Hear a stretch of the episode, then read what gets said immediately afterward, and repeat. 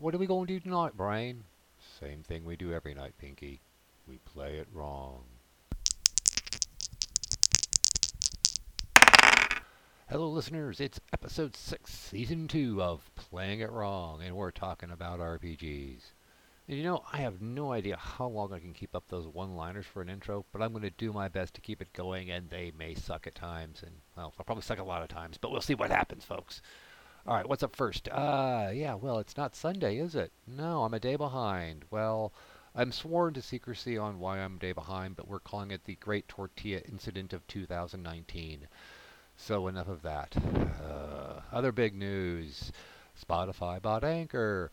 I have no idea what that's really going to mean. Um, I don't think it's going to mean that much. Might hurt a little bit for the smaller, littler, tinier, more niche type uh, podcasters than the mainstream talking about self-help and other stuff. So maybe I'm going to start to more talk about food and stuff. Maybe that'll get more listeners. I don't know.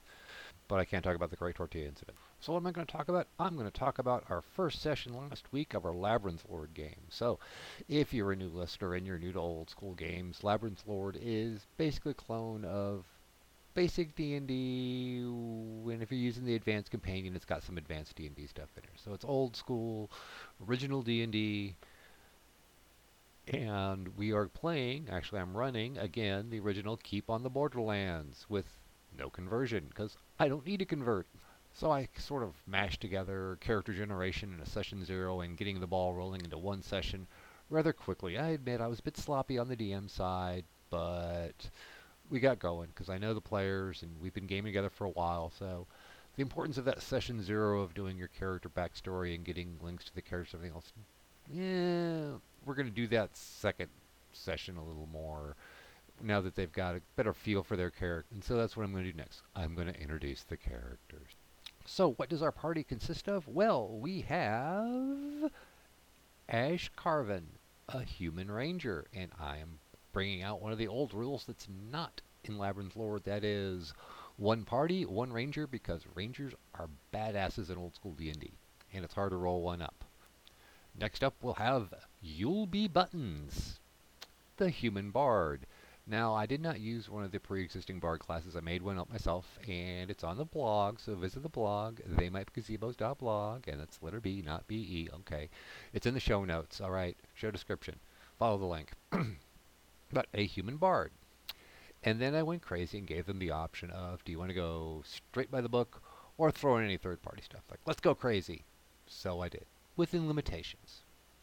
So from Barrel Rider Games, I pulled out the Class Compendium which rounds out our two remaining characters. We have Glorend, a gold dragon, who is lawful good, bit stuck up, but still naive. And then we have Bingo, the silver dragon, who is more like a puppy. That's right, a ranger, a bard, and two dragons walk into the keep on the borderlands. And that's where we started off. Now, for this campaign, I did keep the uh, good old dragons are color coded by alignment for your convenience to keep those two from getting immediately killed as soon as they walked up to the keep. So, they had some fun times at the beginnings, actually some difficult times. The group is used to the way that I run games, whether it be 5e or Dungeon Crawl Classics or something else. I have a uh, old school streak that's a mile wide, but this is the first time I've actually thrown them into a hex crawl type uh, situation, which is basically what Keep on the Borderlands is. And they were kind of struggling at the beginning, trying to figure out where to go when I told them, go wherever you want to. Well, how do we know where to go? I just gave you all these rumors. They decided to try to find the caves immediately. My dice did not like them. They kept running into uh, random encounters immediately outside the gate. They ran into wolves, they ran into orcs. Well, orcs was the final encounter. The, me- the middle encounter was cockatrice. A pair of cockatrice. Yep, for a first level fresh party because while dragons are color coded for your con- convenience, random encounters are not scaled for your convenience. They did not run. They did manage to kill them. However, they did end up with a very nice, uh, large piece of dragon statuary at the end of it. So that was our gold dragon, Glorend, and so Bingo had to fly back to town they gave him what little treasure they had. they pretty much pawned everything they get to get Bingo, or I'm sorry, Glorin back to the living. And since we're playing with the uh, advanced rules, we had the transformative shock rolls since he got uh, turned to stone. So he made the first one, he failed the second one. It's like, I'm flesh, I'm dead. So Bingo goes back into town, negotiates with the local cleric, and gets a scroll of raised dead. In exchange, they have to go onto a quest to rid uh, the area of an evil, evil temple, which I'm in the middle of designing. More on that later. but they comes back with a NPC gnome cleric because that's all that could fit on the little dragon's back. And I know gnomes can't technically be clerics, but NPCs don't have to follow the same rules. So our gnome cleric is Benny Bigby.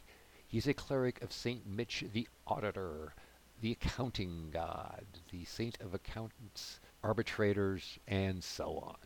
So we finally got the uh, had the cleric read the scroll because nobody in the party could use the scroll reliably, and they didn't want to have to go back and get another one to bring the dragon back. So, yeah, they got him back. They've got another quest. They did track down, they did encounter some orcs, like I said, which they tracked to the caves. We ended the session as they found the caves, even though Glorin still has one hit point from just recently being brought back from the dead. Now, one really wonderful thing is because all the players there we've played before. We've played Dungeon Crawl Classics, we've played Savage Worlds, we've played Call of Cthulhu, and we've played 5th Edition. And one of the players did look at me and say, hey, I'm enjoying this a lot more than 5th Edition because there's a lot fewer moving parts. Even with the house rules that I've tacked on, there's still fewer moving parts. They can get down, they can do their adventuring, the characters are different enough that, well, they, they feel different, they act different, they have different capabilities. And, well, you know, it was just more fun. Now, it took them a while to get used to descending armor class, which, well, that's the old way of doing things. But hey, the character sheets have a nandy, nandy, handy chart that people can use and just like, there it is. You rolled this. This is what you hit. Let's roll dice to do damage. Of course, Glorin's uh, player was a little shocked when I said make that save versus petrification. Failed. Okay, your turn to stone. Don't I get multiple saves like 5e? No, you don't. You get one, you fail, and now you are a statue. Too bad. Sorry. so I have to reiterate that to them on the next session, which will be in two weeks. And I know this is going to be a short episode because I'm a day behind and I am running around like crazy this week because of mundane real life stuff. So uh, it's time to move on to that reading from the little brown books. Damn, I don't remember what we're on. Um, I even pulled up the bookmark in here. So we on sixth? I think we're on sixth level magic user spells because I mean the first one is stone to flesh, which they really needed, but they got a cleric. Okay, so whatever. This was the little plan book. Magic users got it at sixth. And of course, reincarnation. Now we we're debating whether well there was some debate with uh, Bingo and the and the church when he was asking around town, finding out it may be cheaper to reincarnating. Well, of course, the player character of some metagaming going, if you do that, I will hate you forever. Visible Stalker, yeah. You know, that's always been kind of a a sixth level spell, but it I've never seen it work that great. Even against player characters, it just eh. Lower water can save your butt, cannot save your butt. Part water. That sounds like a cleric spell, you know, like Moses. But hey, one of those handy project image. Well, it's pretty lame except for well, you can cast spells through it. Now, anti-magic shell. This is one of the big ones. Basically, it's your turtling up. The magic user turtles up. He can't cast, but nobody can cast against him. Doesn't help if they're going to like claw his face off, but hey, they won't do it with magic. And the death spell, which will just flat out kill anything with less than 7 hit dice. 2 to 16, okay. In an area 6 by 6. Please ask how big the room is before you cast this. Geas, which is sort of like the quest spell. Yeah, you gotta do this because I told you to. Disintegrate. Well, you can kill them or you can disintegrate them. It just depends on what it is. Once again, disintegrate. Another one of those like let's bring the whole castle wall down. Followed by move earth to get the rubble out of the way. And control weather because you know, you always want the weather to be nice when you're adventuring. I you know, I don't I suppose, yeah, a sixth level spell to control the weather, but it seems like a lo- lot much. And you know, it's one of those that sometimes player characters would do it.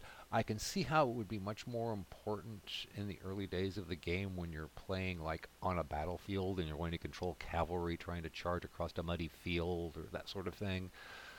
But eh, outside adventures, and considering D&D really, you know, first edition didn't play that much with wilderness exploring and outdoor adventures, control weather just kind of seems like, why is it there? Hmm. Well, this is a very short episode. Looks like it's going to hit about, oh, 11 or 12 minutes. And with that, I'm going to say keep those dice rolling, kill some monsters, take their stuff, have fun. Visit the blog at theymightbegazebos.blog. That's they might biz- I can't even pronounce my own blog. I'm sorry. They might be gazebos.blog. It's the letter B, not B E. Find us on Facebook. They might be gazebos. I spelled it right there. Or hey, drop us an email at magicpigmedia.com. Or if you're listening on the Anchor app, you can leave us a voicemail. I'll probably play it. I'll respond to it. I'll respond to crazy questions you'll ask me about gaming. Fun questions, no serious stuff because there's just too damn much serious stuff in the world. And your game table needs to be a place for fun. Okay? For everybody. Till then, till next week, I'll have a better episode, longer episode.